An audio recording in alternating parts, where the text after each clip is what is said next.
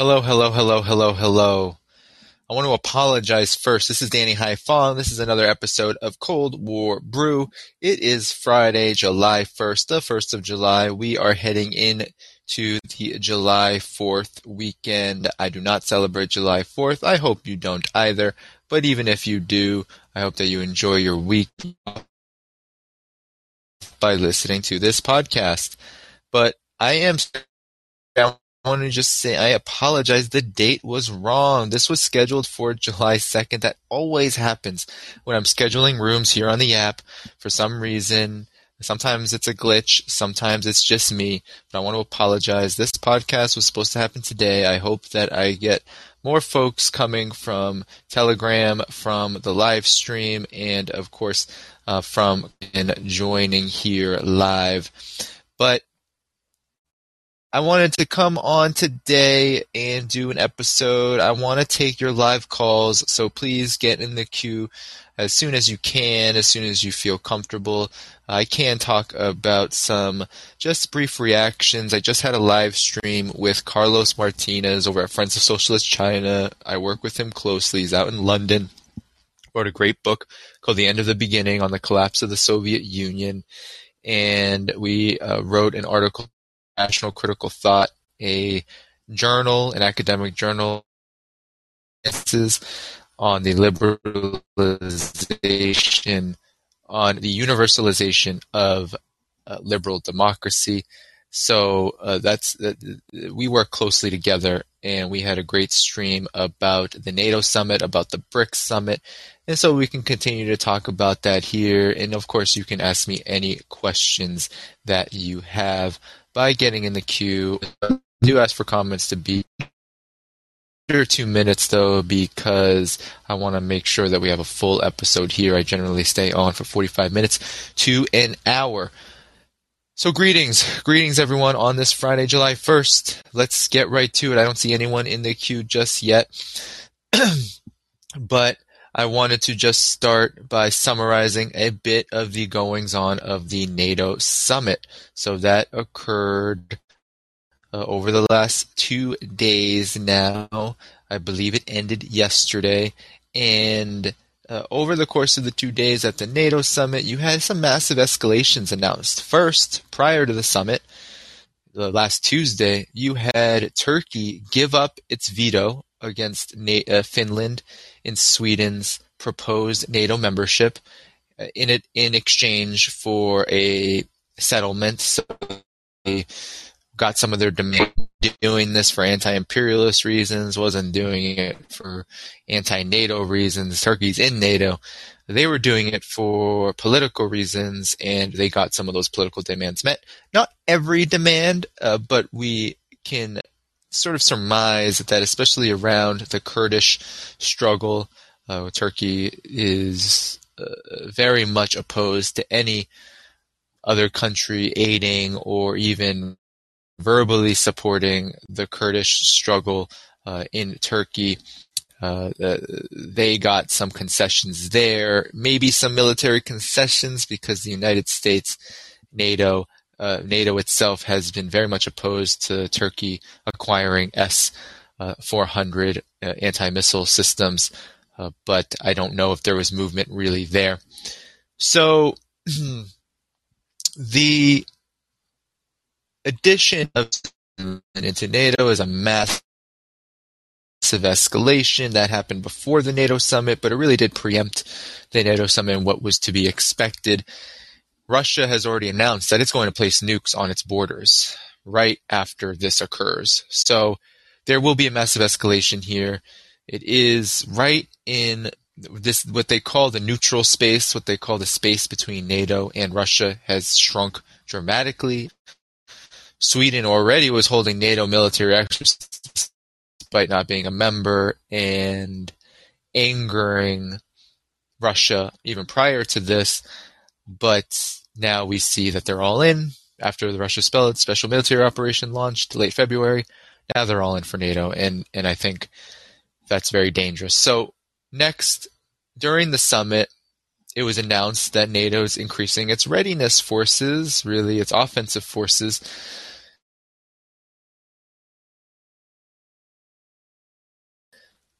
putting them on high alert, but increasing them from 40,000 troops to 300,000, so almost a tenfold increase. So that's also very dangerous. We should not uh, underestimate how dangerous that is. And uh, this was announced at the NATO summit as well, and uh, just shows how much NATO is invested in increasing its aggressiveness, in particular against Russia and now against China, which was also a big story out of the NATO summit. The new so called strategic concept, the uh, first strategic concept since 10 years ago, so it's been 10 years since the last one.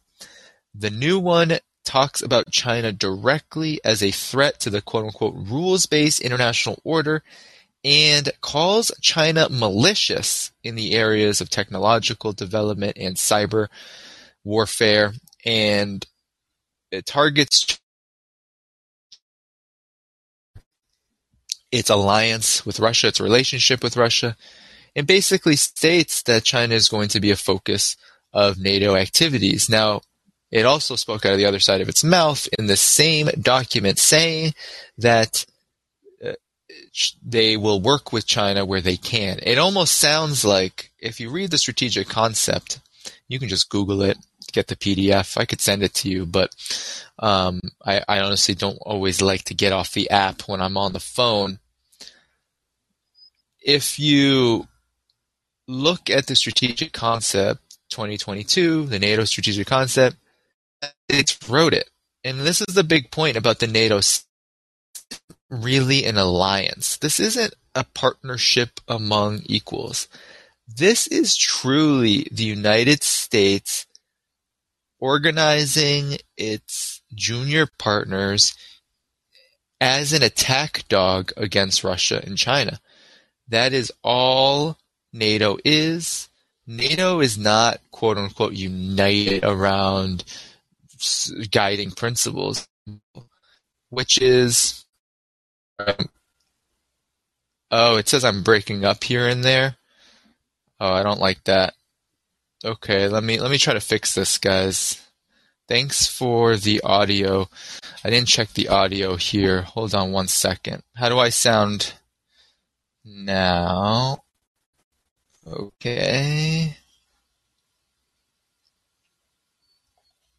How about now? Cut the pentagon. Am I okay? I'm good? Maybe because I was moving around. Okay. Good. Thank you. Thank you, thank you, thank you. Well, please do get in the queue, guys. Please do get in the queue. We can have a conversation. But, um, sorry about the audio issues. I'm using a headset. Um, plugged into a phone, so apologies for that.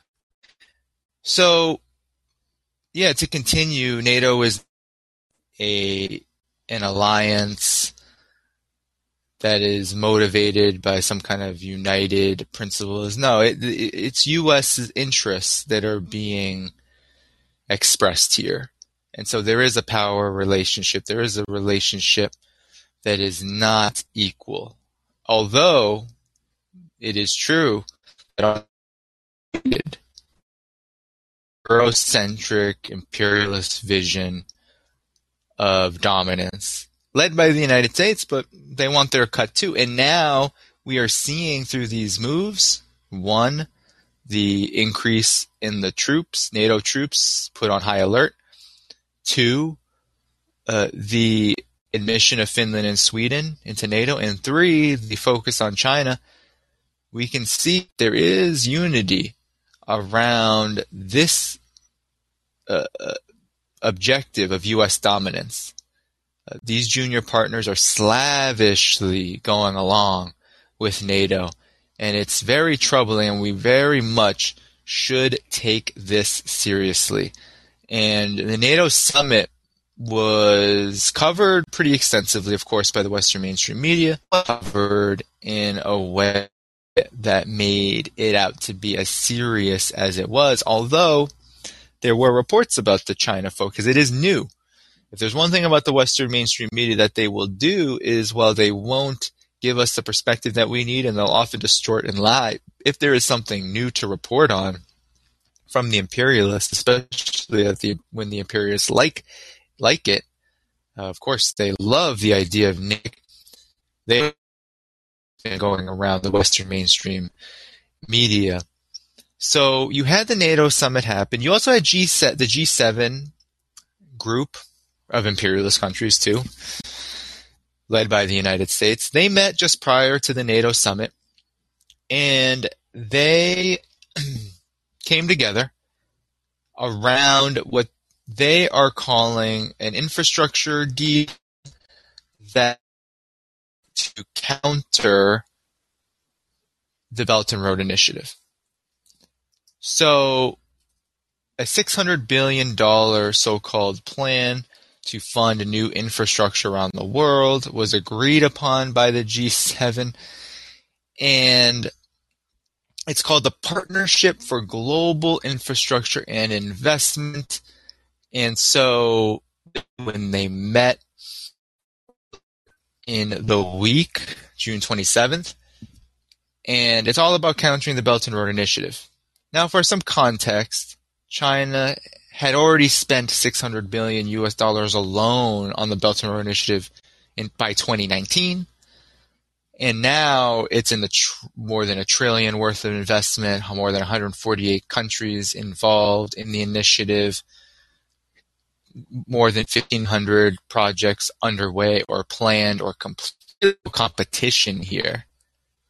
And also understand that the United States and the G7 countries are not going to invest in infrastructure around the world. They can't even invest in infrastructure in their own countries. Europe is about to shut the lights off because of their ridiculous and counterproductive sanctions against Russia.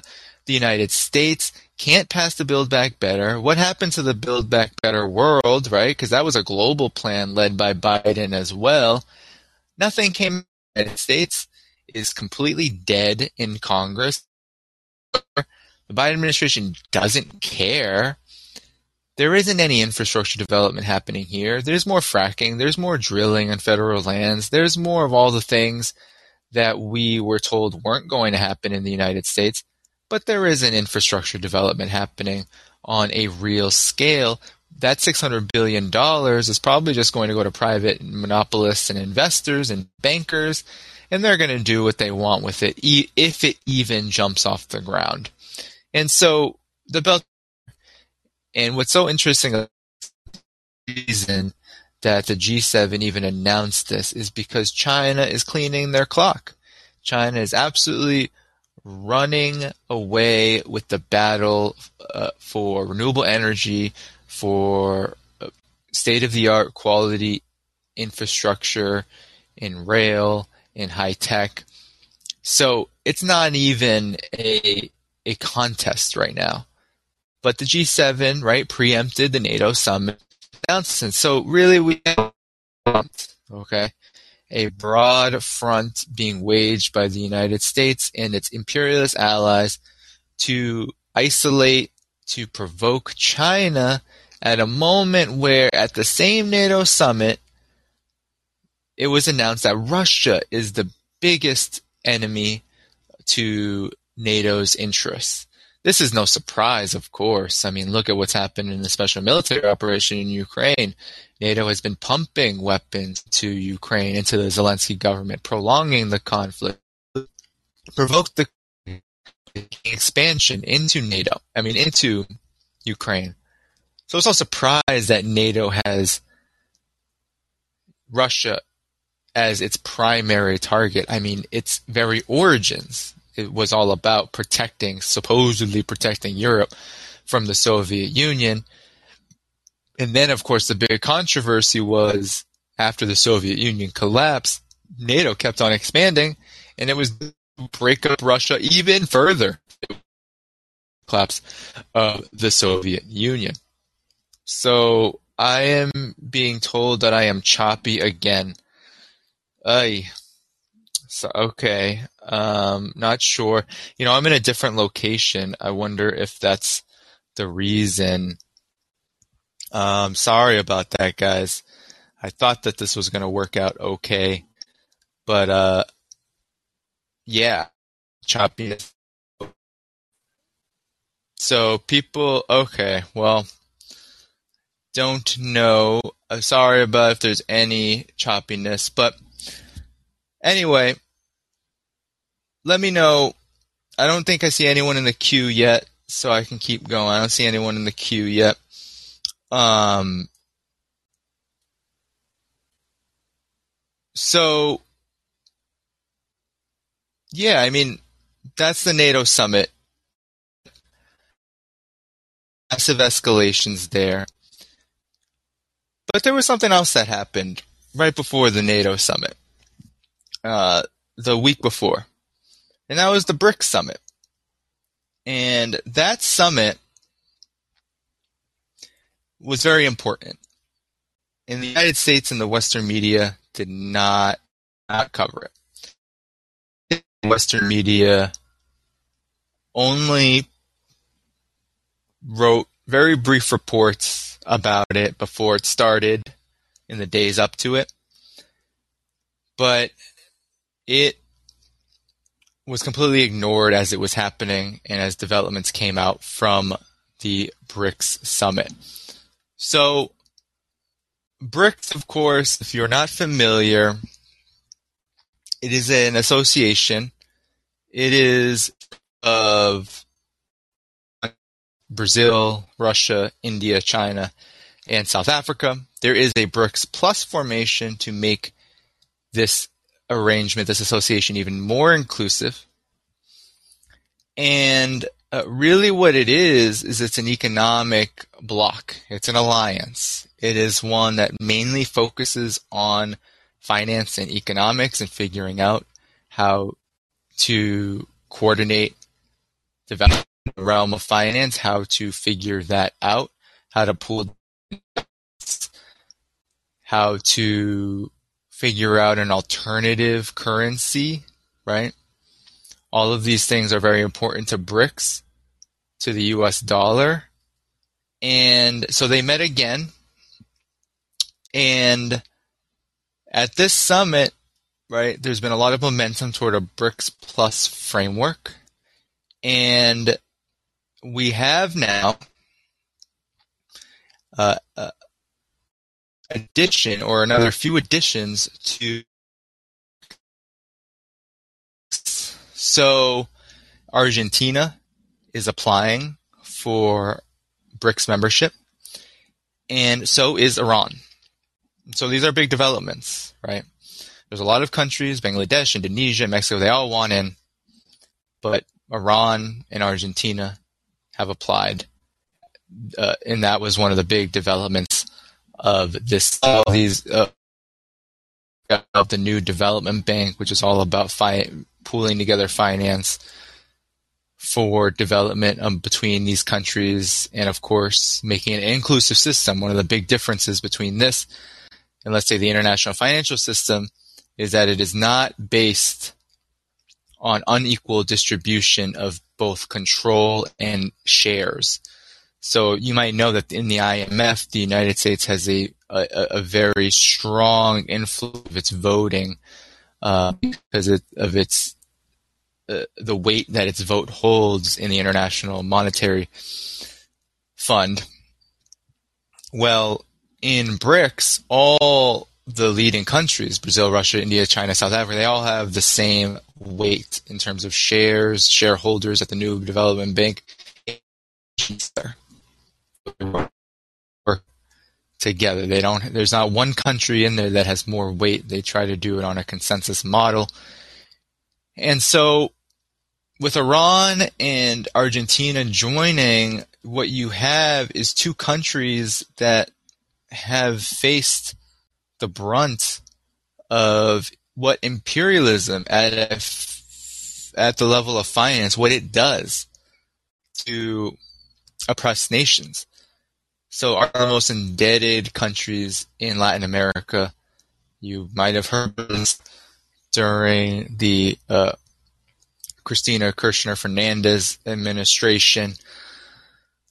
You may have heard of the sanctions that plague Iran, led by the United States and Europe and the EU, or I mean the United States, UN, so-called UN-based sanctions that have starved Iran and starved Europe, created havoc in Iran's economy and just the economy at large.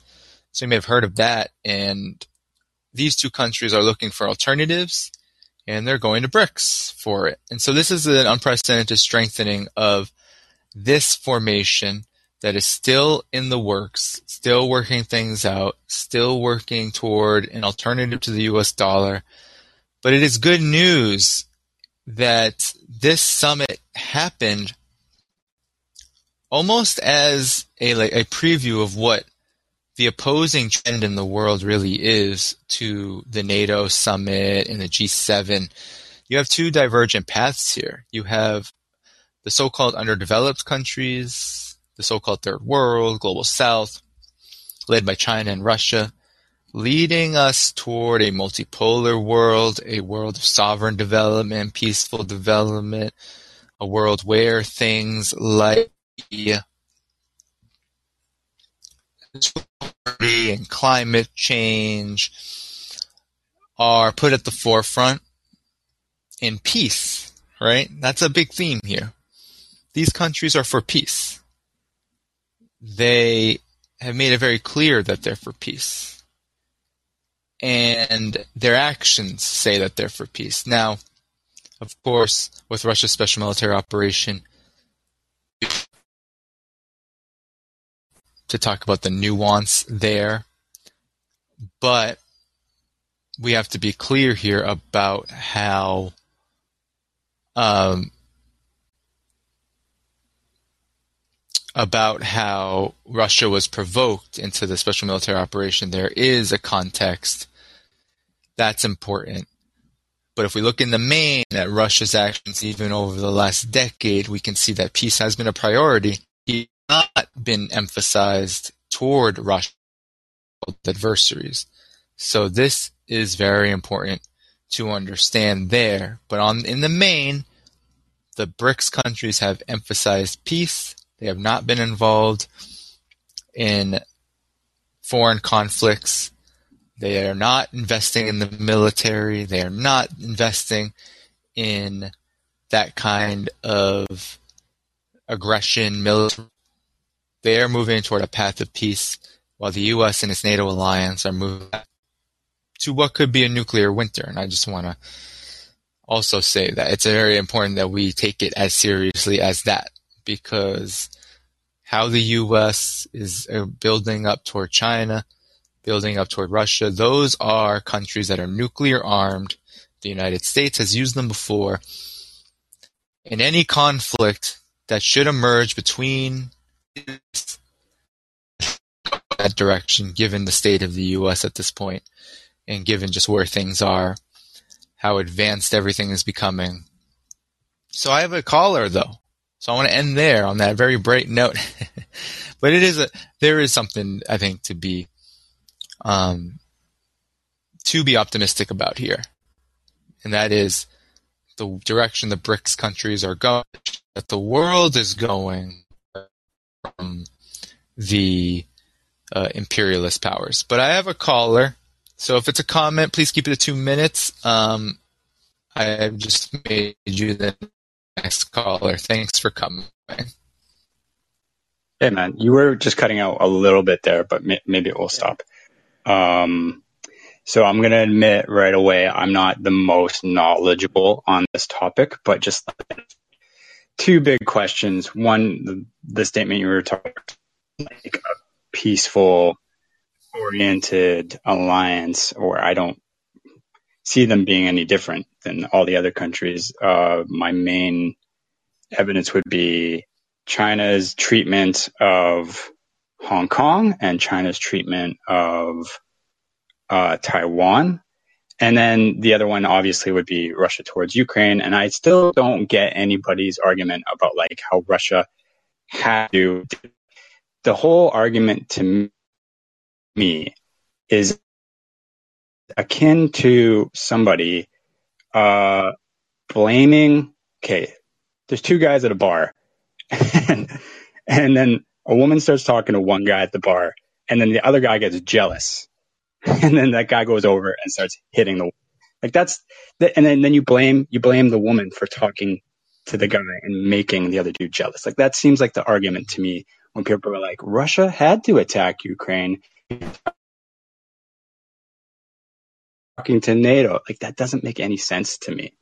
Mm, it's like okay. you're blaming you're blaming Ukraine for manifesting its own destiny and like and and wanting to do what it wanted to do, and then uh, saying saying it's it's U.S.'s fault for like talking to Ukraine when it's like Russia is obviously the like the one causing damage. Well, I can address both of those points. Um, definitely, definitely. Thanks for bringing them up. Well, let me just start with China.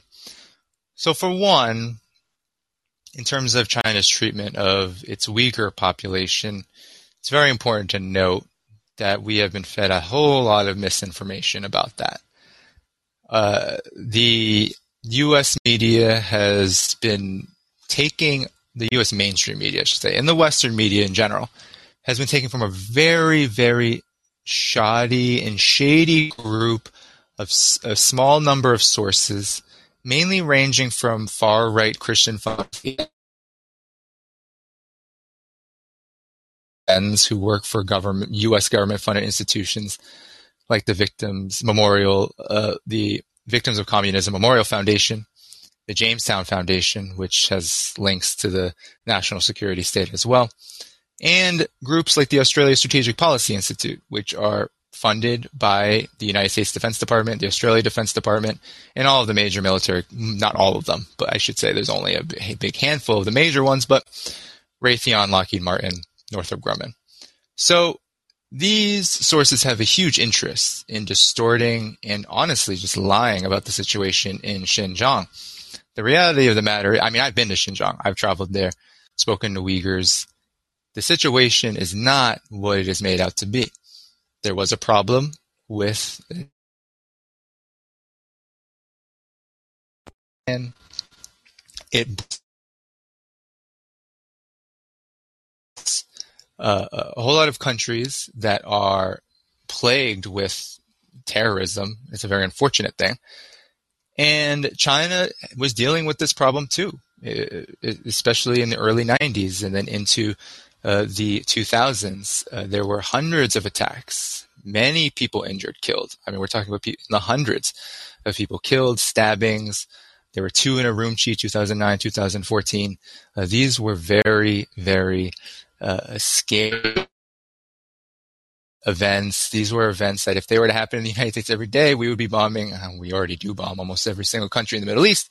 But that's how the United States dealt with the problem. How China dealt with the problem was by investing in education, investing in employment opportunities in one of the poorest regions, what once was one of the poorest regions in China. And then, of course, bringing those who did commit crimes to justice. So people did go to prison. Now, they weren't concentration camps and prison camps. They were prisons, and people served time for committing violent crimes. Uh, but there hasn't been an attack since 2016. Poverty, extreme poverty, has been eliminated there. Uh, when I was there, you could see all the development that has been occurring, and people have real hope. And this includes the Uyghur population, which has seen its living standards increase dramatically over the past several decades. And so the situation is a lot more complex. And I don't think we can really extrapolate China's behavior. And you said you're not familiar with this subject, you don't have a lot of knowledge about it. So I think we can just see the reality that China does not invest in militarism, does not invest in wars abroad like the United States or NATO does, and that actually its treatment of ethnic minorities is far more generous and far better than what the United States or any Western country does. The United States and the West record toward its own ethnic minority populations, its own abhorrent. And I don't need to get into why that is. I would hope that there is some knowledge about that. But uh, with Taiwan, I spoke about this yesterday at the Canadian Foreign Policy Institute, or oh, Hong Kong. Okay, I'll talk about Hong Kong. Hong Kong was a colony of the United Kingdom, colony of the British Empire, all the way until 1997, when there was a hand back to China. under the British Empire for more than a century, there was no democracy in Hong Kong. People were uh, completely stripped of all of their civil liberties, not to mention the economic squalor that existed in Hong Kong at that time. When it was handed back to China, China respected the one country, two systems policy, and Hong Kong had a thriving capitalist economy with all still does with all of its contradictions, including a severe housing crisis and massive levels of poverty. But nonetheless, the United States and Western allies, in an attempt to destabilize China, funded with hundreds of millions of dollars uh, these opposition groups, which then uh, spurred these protests in 2014, then 2019, and early 2020, until China came and said, This is a violation of our sovereignty. Hong Kong is China. It will always remain China. That is what the international law, that's what the agreement between the United Kingdom and China portends. And so uh, they came out with a national security law, which wasn't a clean sweep or some kind of police state action. It was merely a reassertion of Article 23 of the Basic Law, which stipulates that one country, two systems is the model, and that Hong Kong will forever remain a part of China, and that anyone who tries to secede or try to break Hong Kong from China will be brought to justice. And that's what's happened. A lot of the activities, those activities have been clamped down on NGOs, foreign NGOs or, or NGOs that have connections with, uh, uh, with the, the National Endowment for Democracy or any other uh, cutout of the CIA. They've been closed and punished, and, and that's what the national security law did. So, in regards to Russia, I'll just say this really quickly. I think that it is an extremely uh, simplistic and comparison that was made with uh, kind of blaming the victim of abuse because the U- Ukraine was victim of a coup sponsored by the United States and NATO in 2014 where that act alone not only empowered the far right and these nationalists in the country, and some of them outright Nazis, but it also led to an ethnic cleansing campaign from between 2014 all the way up into the special military operation waged by Russia. There were thousands upon thousands of ethnic Russian and Russian speaking people in the eastern Ukraine region who were brutalized, killed, maimed, and murdered by Ukraine's puppet coup government. And that is a reality that continues, and it forms the basis of why this special military operation is occurring. And we need to look at a map. Russia and East Ukraine.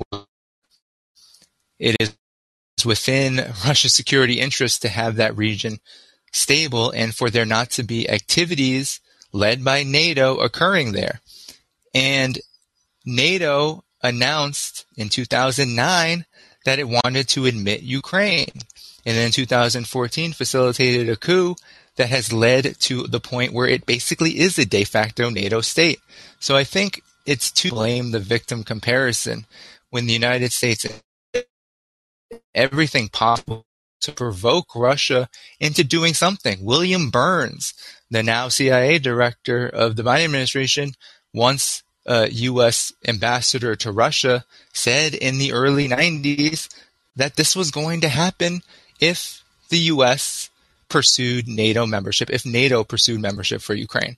And that is exactly what has happened. And that is why we're here today. So I don't think the blame the victim comparison is. But I'm going to now move on to Sonia because she's been waiting very patiently. Hi, Sonia. Hi, how are you? I am good, thanks. I hope that the audio is okay. People have been saying I've been breaking up, and I don't know what to do about it. so I hope no, that you you've been coming through me. clear for me. So okay, good. Yeah, so I just had a quick question. Um, I feel like BRICS probably the only real challenge to but it seems like there isn't really much unity between the countries, especially India and China seem to have a lot of tension between them at this point. So I wanted to hear your thoughts as far as where you see that going in the future. Do you think that unity will develop, or do you think this is just kind of a temporary formation? Good question. Yes, the political situation, especially between uh, uh, India and China, and surely there's a lot of tension, especially around the border disputes, especially because you know India's government has this this kind of uh, it's like a, a kind of pseudo Western pro Western mentality on top of the fact that it wants to compete and be almost like on top. It has this it has this about it. It doesn't have always have the biggest cooperative spirit, uh, the BJP. It's Modi, but at the same time, it,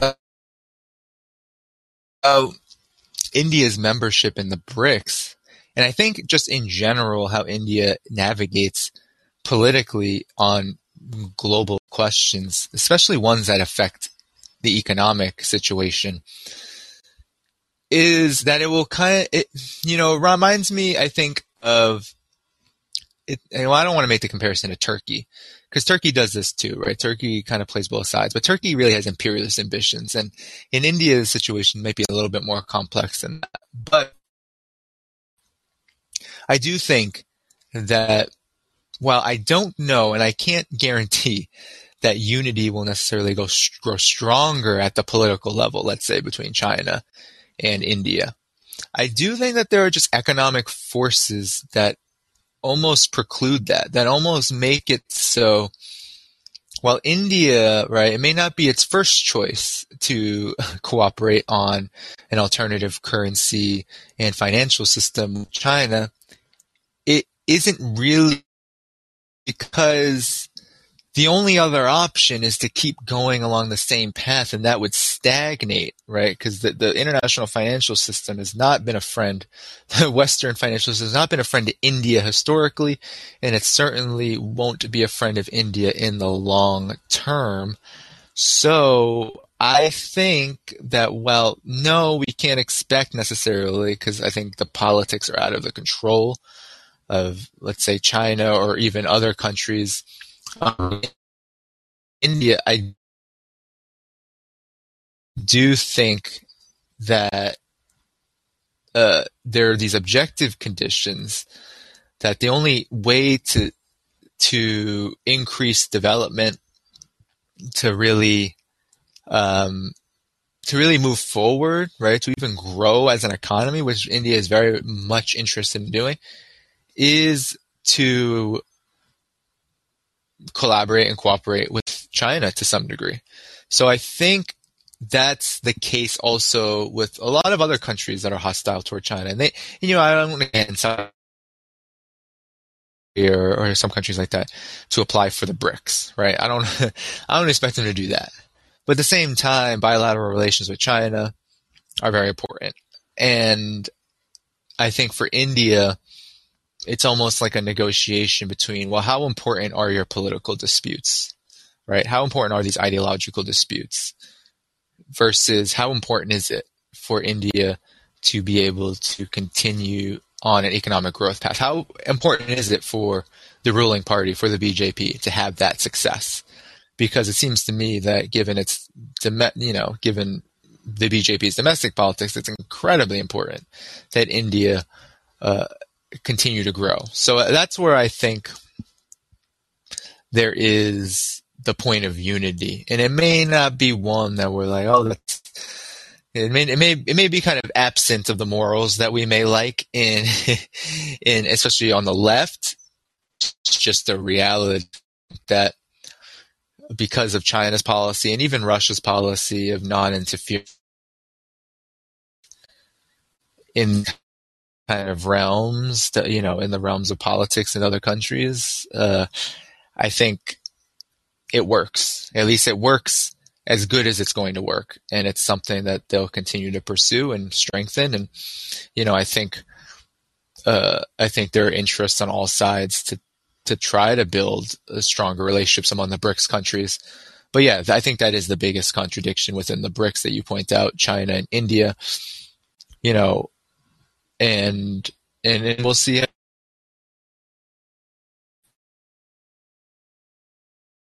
Uh, I think, I think that one of the reasons BRICS is actually becoming more inclusive is not just because it's a part of the value system of the countries involved, especially China and Russia that lead it. I also think that the more inclusive it is, the more things can get done. Like, unlike, uh, you know, unlike how we usually view, like, you know, usually when you add more cooks in the kitchen, it's harder to get things done. But I actually think here, by adding more voices, Iran's, maybe Argentina as they're becoming new members, maybe, you know, the more you add more voices, I think the more you can drown out actually the points of disunity. And that might be also one of the reasons why this is expanding in the way that it is, because there is a common point of unity. There needs to be independent, sovereign development, financial system, or at least the rudiments of one built to get there. And the more p- inclusive it is, the more that these points of disunity uh, maybe can be neutralized so it doesn't hinder progress because it is going to be a slow a slow go and, and part of the, the reason for that is that there is a lot to work through. So so that was a good question. Thank yeah, you thanks for sonia for call. that, that was a good explanation of i think that's a pretty good assessment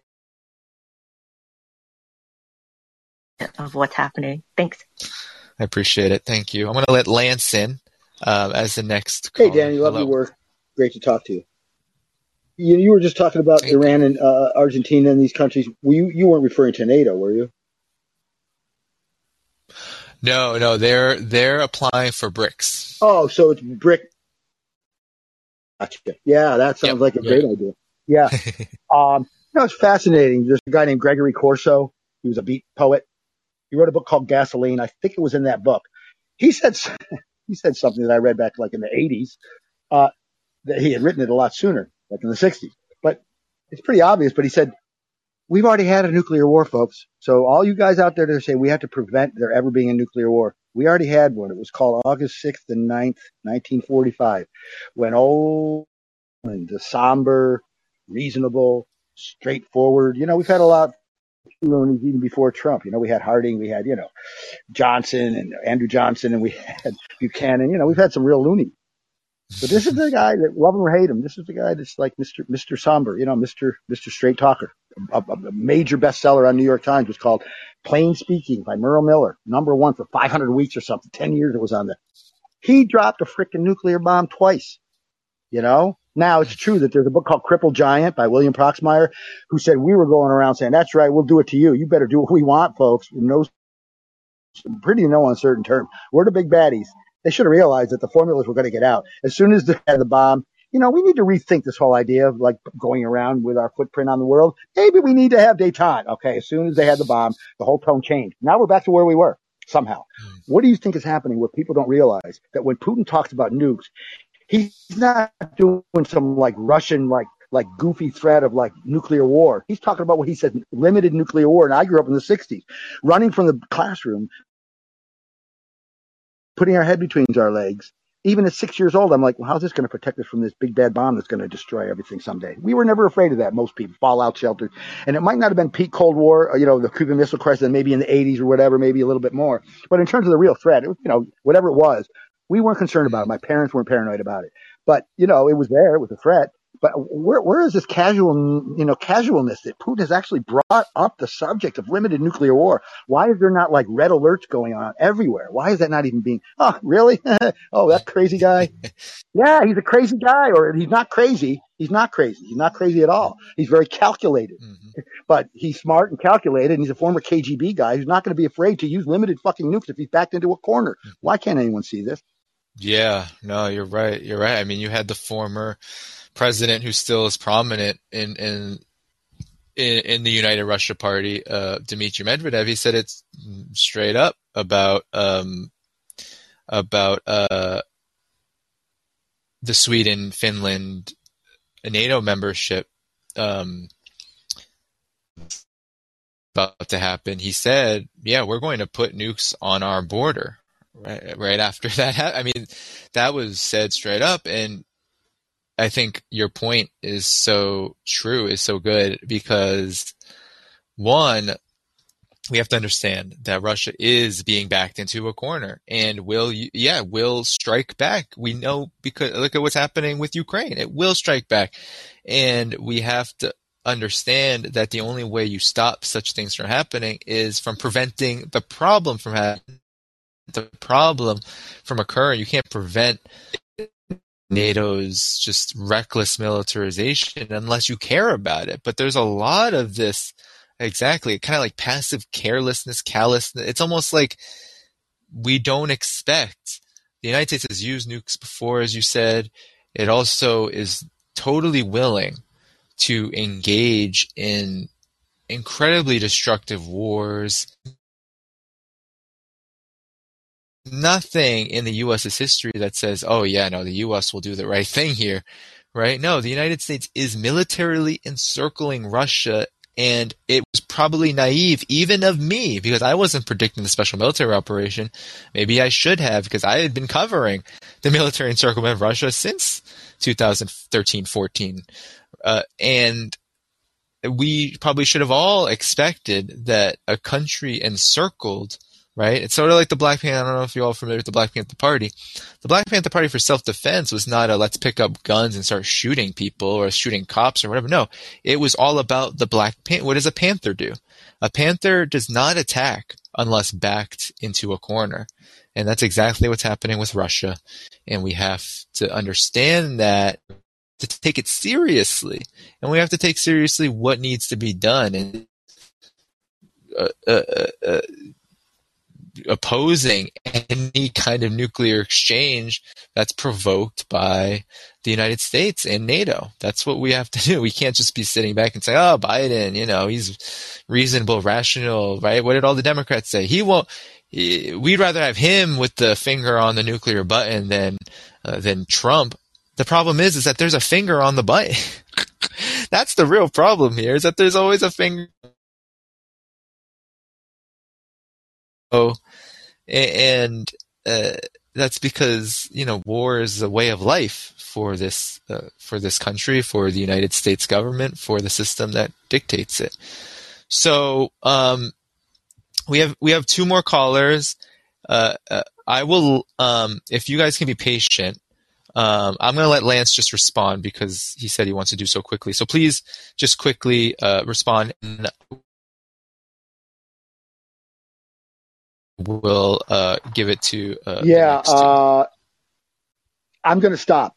I, yeah. I, forgot what it was. Can you can you unmute me for this next? Guy? Damn it. Maybe I can okay. think of it in 20 seconds here. Um, Putin and Russia and encircling Russia, and the fact that he, um, yeah, he was our guy. Um, oh damn.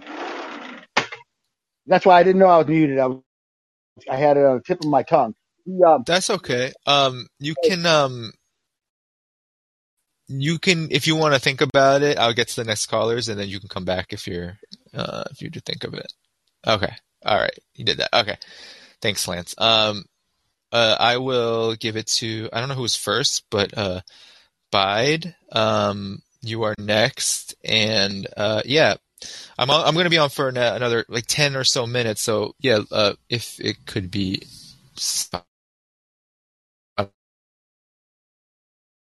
don't want to rob you of time, but. Oh man, I was going to read a, a, brief history of time and space just now. uh, so nice, nice. I guess I'll have to wrap it up. Um, first of all, uh, first time uh, listening to the show, I think, and uh, some really good stuff here. Uh, thanks for you know kind of giving us a lowdown on uh, just the continued war in Ukraine, situation with NATO, and the I found the China and India stuff really fascinating. Um, so I'm I'm I'm not. I have a hard time looking at the situation with Russia, uh, the credible sort of way they've been backed into a corner, not excusing their behavior uh, in invading Ukraine at all, but uh, the the casualness with which our leaders seem to be uh, addressing the the threat of nuclear war, and I'm not sure if there is this just a result of sort of a continued sort of uh, I don't know neoliberal understanding or, or a neoliberal uh, foreign policy that's just kind of gone off the rails? Is it the the culmination of uh, I don't know, like the years and years of uh, an increasing sort of military industrial complex, or why? I I don't understand why the the situation doesn't seem to be taken very seriously right now, and I was wondering if you had any insight about that. Mm. Yeah, I think there's a lot of re- brief because I definitely want to get to Andrew and Lance. Write down your comment, uh, or at least note it, just so you don't forget. Because I'll, I'll close with you. I have Andrew on, um, who's been waiting, but I, I'll be quick. I think that there are a multitude of factors. You named some of them. I think the military-industrial complex, the growth of a, of prof, of war profiteering to an unprecedented level, right, unseen in history. I mean, just unseen. The level of monopolization capital in the defense industry. Huge role, huge role, incredible, probably understated role in why uh, the the catastrophic path being laid by NATO, being laid by the United States, is happening right now. Like, like I think it's understated at times. It's almost flippant because we expect it. I think that's probably part of the problem of uh, the United States is there's low expectations in the United States among ordinary people where we don't expect anything because well we don't have much trust in the government etc but you expect when you hear something like defense industry right? When you hear think of like weapons contractors you don't necessarily think that they have peace in mind right? So i think that there's almost like this normalization of that that's been very scary. They, they, they've been growing in their political influence as much as terms of revenue and you know concentration of of the overall defense market, whatever that is. So that's definitely a big part of it. I also think uh, part of this is hubris. I th- truly do think that the United States and its European allies, to a large degree, they don't learn lessons because their system is predicated, imperialism is predicated on a very very basic set of principles uh, and laws, and one of them is, you know, private accumulation, capital accumulation at all costs. And another is this of life at all costs. And so there's a hubris around that, a superiority complex, tinge of racism. I won't just say tinge. It's really, I mean, it's absolutely incredibly racist. Uh, I think the hubris involved in all of that actually does cloud judgment. Like it makes it so the laws of this system are powerful. It's almost like a train that can't really that can't stop because you know both who's behind it right is guided by an ideology uh, that isn't allowing the ship to steer a different way but also because the tracks are actually faulty and uh, the train won't stop because it's supposed to go in that direction. And uh, uh, I think that we have have both sort of at play that there is sort of these laws and principles that are fueled by a class war, that are fueled by, as you said, like a neoliberal, neocon sort of ruling class establishment. Like they profit from this. They want to achieve certain objectives in the foreign policy realm to benefit their class, to improve their economic supremacy hegemony needed to do that. And then there's the hubris of, well, how far can you go? How far can you take things? And I think at different moments and different points of history, there are sometimes leaps made in that direction and sometimes there are retreats right because i do think well the, you know uh, uh, right now it seems like there are just leaps constantly being made, and there's a two front war that the United States and its Russia and China. Uh, but it hasn't al- it hasn't always been like this, and it's because there there were different circumstances.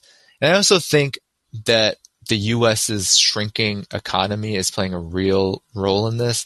Its economic instability, it's the fact that it is going to be, if it isn't already, the number two economy in the world, capitalist economy in the world. Well, China is not a capitalist economy, purchasing power parity terms bigger than the U.S. Point.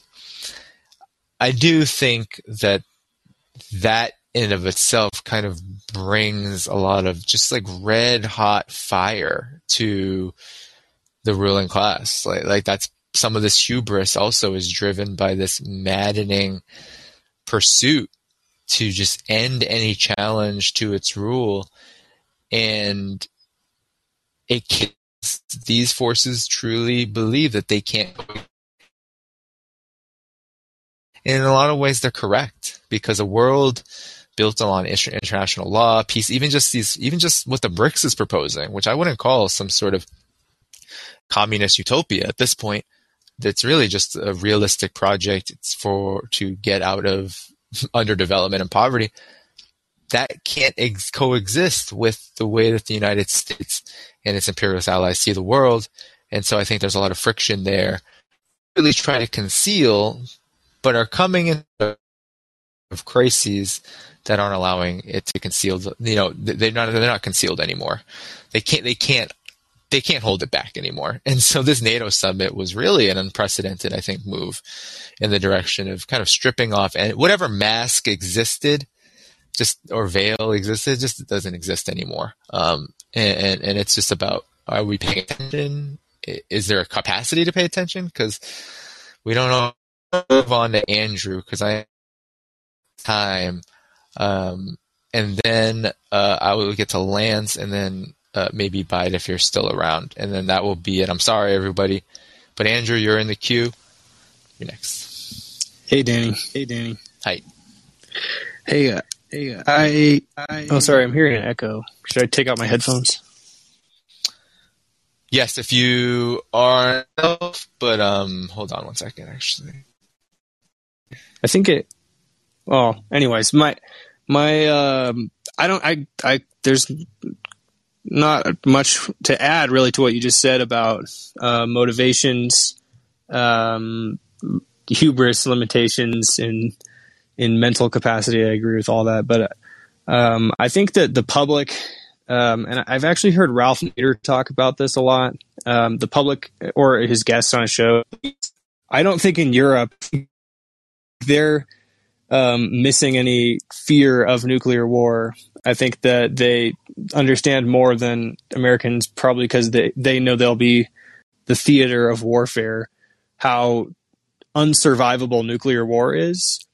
Um, but even like even if the goal was to kind of, I mean, I think we should be screaming from the mountaintop: nuclear war is not survivable, you fucking idiots. Um, to, and just you know, fucking idiots directed at whoever else is right.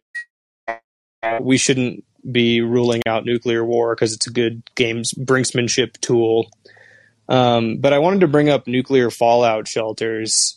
Um, they used to be constructed all of the time. Uh, I'm from Seattle, and there's one like nuclear fallout shelter that was constructed f- to be a public shelter, and it's under a freeway underpass underneath I five.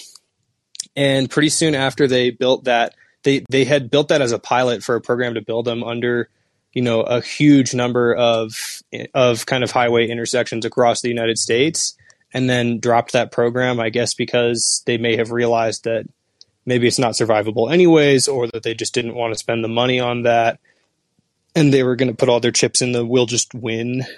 Um, we should be talking about this a little bit because it's like if people really believe that they're going to survive, let's grant them okay, you'll survive the blast, you'll get into your fallout shelter. What are the fallout? What are the bunkers like? Um, I would encourage everyone to go on YouTube and check out this guy named I don't know how to say his name. It's like Shai or Shie. It's S H I E Y. Um, he's an interesting character. He's of abandoned kind of industrial infrastructure, but he's done a number of videos going through old like Soviet fallout shelters. And it's just such a striking difference. Like in Seattle, apart from that one uh, public one, and they just use it for like storage now. They just have like Department of Transportation stored in there. That one, all the rest of them, there's like there used to be a large number in the 60s in Seattle. They all came as a sort of uh, built-in offering in a home. Like it would be a selling point to buy a home in the 50s and 60s that already had a bunker. And we're talking a bunker with, you know, absolutely no sunlight. There's no plants growing. They have very limited rations and there's no tunnels between the bunkers. So you're fucking stuck. If that's not scary, they're going to survive. I don't really understand what will convince them. Uh, but I think that we should be talking, and, and hopefully that doesn't convince them to be like, oh, well, let's just build more bigger bunkers or tunnels between them so I can see my, you know, mistress or whatever.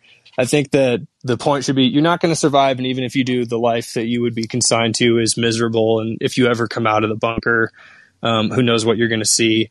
Um, but also, again, she is uh, videos about exploring some of the Soviet bunkers. I thought it was very interesting. I mean, they're built for like 10, 15,000 people.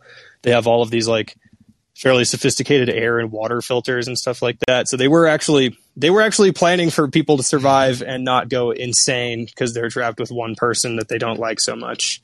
Um, but even then, I'm not sure how feasible that was. No, totally. I mean, it's a situation you don't want to be in. I mean, exactly what you're saying it's not survivable, but I, I can't even about infrastructure investment and the G this ridiculous 600 billion uh, proposal to counter the Belt and Road. I mean, if we, eh, I, I don't, I, I, see zero dollars being invested in uh, uh, legitimate shelters like that. I, I think it's it, it, it what it's just it's just great. I mean, thanks for bringing this up because I think it really does point to how even have to talk about feels irrational. Uh, but I want to get to Lance because he's been waiting. he had a point. And so, uh, Lance, uh, I'm going to close out with you. Before I put you on, I'm just going to uh, remind everyone uh, who's here to please follow this podcast, follow me here on the Callin app, and uh, also, of course, you know, you can support my work on Patreon, my columns, my live streams, and uh, is very much appreciated. Um, as well as supporting this work here on the Callin app. So, Lance, you are now the caller again. Sorry to make you wait. No, that's thanks, Danny. Yeah, I'm on it. It was like a lot of uh, a while back. They're on what useful idiots, I think. You know, so I've been following you ever since and reading your stuff. It's great. But yeah, as for my con, just like Exxon and all the the, the the oil companies and all, they knew what climate change, what they were doing to it. The tobacco companies knew about the dangers of uh, tobacco, and the pharmaceuticals know about opioids killing folks. And the Pentagon, deep down in the bowels, they know what they're capable of. Right? And that report that came out a while back again, didn't get hardly anything press. They said, we're not sure we can actually win a major war at this point. That, that, they said that publicly. And I've been wondering since Stormin Norman Schwarzkopf got to be like the new, I don't know, Sherman or whatever, you know, G- General Washington because he, uh, was capable of taking the most powerful army on the planet in the history of the world and defeated Iraq and Kuwait. And since then, it's like it's just been one fuck up after another. And I wonder about that because there's an interesting law that, you know, they can shield whistleblowers legally, the CIA, because of strict decor and trade secret. But there's a reverse law that if you're a uniformed American, you have to tell the unvarnished truth. There's special penalties beyond just court martial. You're in real big trouble if you just blatantly tell a falsehood and you're a military officer. So they, they, they have to publicly state things at least as accurately without obfuscation that they can do by being clever, and generals are. They don't get to be generals by winning the, a lot of battles. And so, you know, I just think that we have to wonder whether they're even capable. That's why they're going with drones and big war talk. right? Not really pushing back about the nukes. And it might explain the rapid now ridiculous. And you're right. You know, people like yourself who are also well informed, and I ain't like Aaron Mate and others, Mac I think, I think we're really surprised at how fast and how far this has all gone on both sides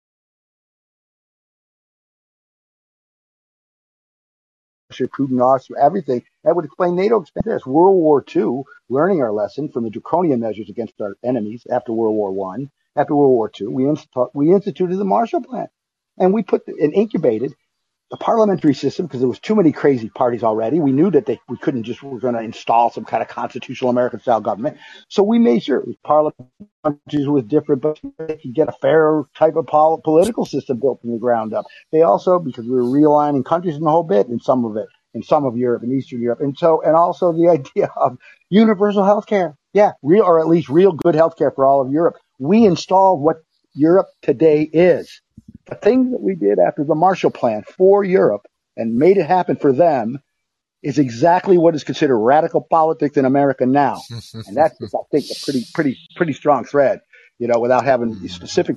You agree? Yeah, no, totally.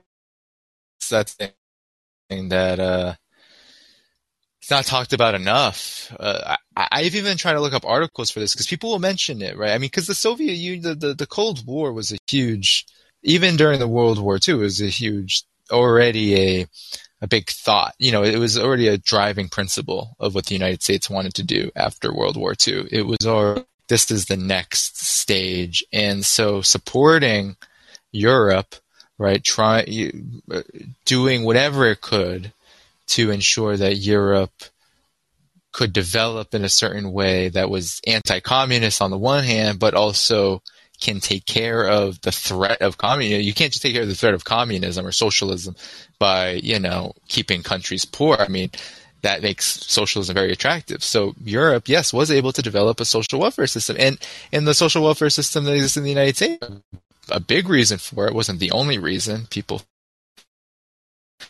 for something like the New Deal, but if for a, a, sort of Cold War mentality, FDR said it. He said, if you know we got to stabilize capitalism, or we're going to have a revolution, like that. That that was all part of this, and I, I totally agree that um, it's very ironic, and I think it just goes to show how far things have come and how you know nothing stays the same we're in a situation where the very world order that the United States wanted to prop up for, you know, reasons that uh, I think for people like myself uh, were were not incredibly uh, noble, but at the same time, the very things that were propped up in Europe in order to prevent right socialism are now seen as antithetical to anything that the United States could or should have. I think, yeah, it definitely should on over the decades and how uh, uh, when political circumstances changed, the United States and its elites they took advantage and, and they facilitated them and, and now we're in the situation where they're taking advantage and facilitating uh, new and more heinous and dangerous uh, circumstances yeah. for, for humanity yeah. and for all of us. Yeah. Do, do you yeah, think this so. is going overboard to say, right, to finish, you know, my point, you know, not my to finish my point, just make one last quick thought here. At its best, really, in some way for workers and for the country. And, you know, we were, we were very optimistic going from World War II and then JFK and, uh, you know, the, the onward into the, into the future in eight years to get to the, to the moon and all that. You know, it was a thriving part, one of the best parts of our, of our history and the people right and left. So now here's my point. The Christian fascists and the corporate fascists are doing everything they can to destroy what was once upon a time the closest we ever had in America to the fulfillment of what the was supposed to be. We took it. We got to the point where it was so good, and these people they know why they know it was too, and they because they've been trying since the New Deal, and they're trying to create a Christian fascist slash corporate fascist. That's why these people are so allied together because they have the same fascism at the end of it that they want. Wage slaves and, and, and everybody having no no pill and women and pregnant, lots of workers, and we're all good to go. So that's my point. Is that they're yeah they're literally destroying the very thing that like you're as we're saying what they created after World War II. They want to destroy it now. And speaking, not see William Proxmire. I'll finish with this. He wrote a great book called The Crippled Giant. A lot of the book was quotes just before and just after World War II when we had the bomb. And we really had our, we're big for our britches. You better watch out. You better watch out. We're coming for you next. Not with nukes per se, but you better do what we want because we're the big bad. We're the own superpower now. Hmm. They had to know that, that nukes were going to be developed by Russia pretty quick. But the formula, the, the, the theories, the equations were there. Germany had smart scientists. So did Russia. But they didn't see ahead. And as soon as Russia got the bomb, you know, this idea of chopping, you know, chopping around the world, you know, maybe we need to push back, put, pull back a little bit and have detente. Yeah. We don't want to have any superpowers. That completely changed their tune. But somehow uh, we forgot that. Now we want to bring that back again.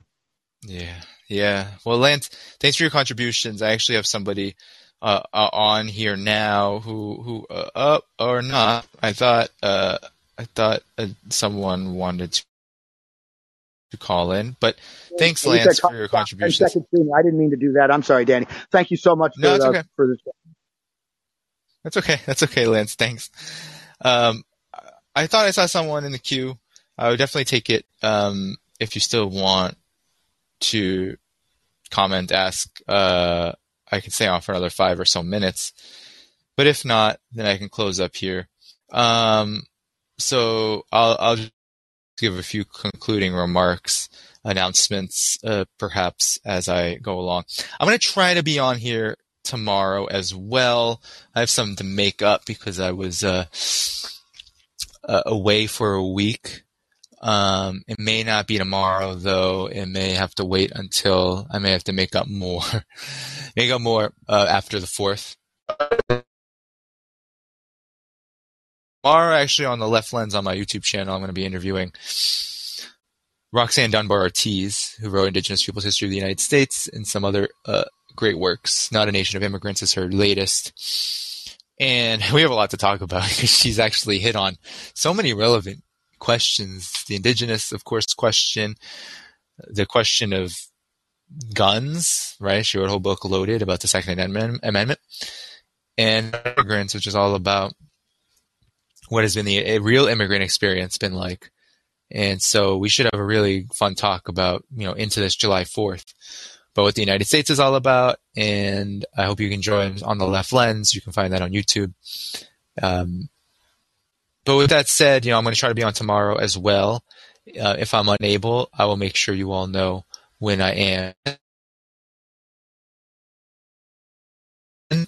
But it was a pleasure to be here with all of you today. Uh, please do um, follow me here on the Callin app if you are not already. You can share this around, make sure people see it.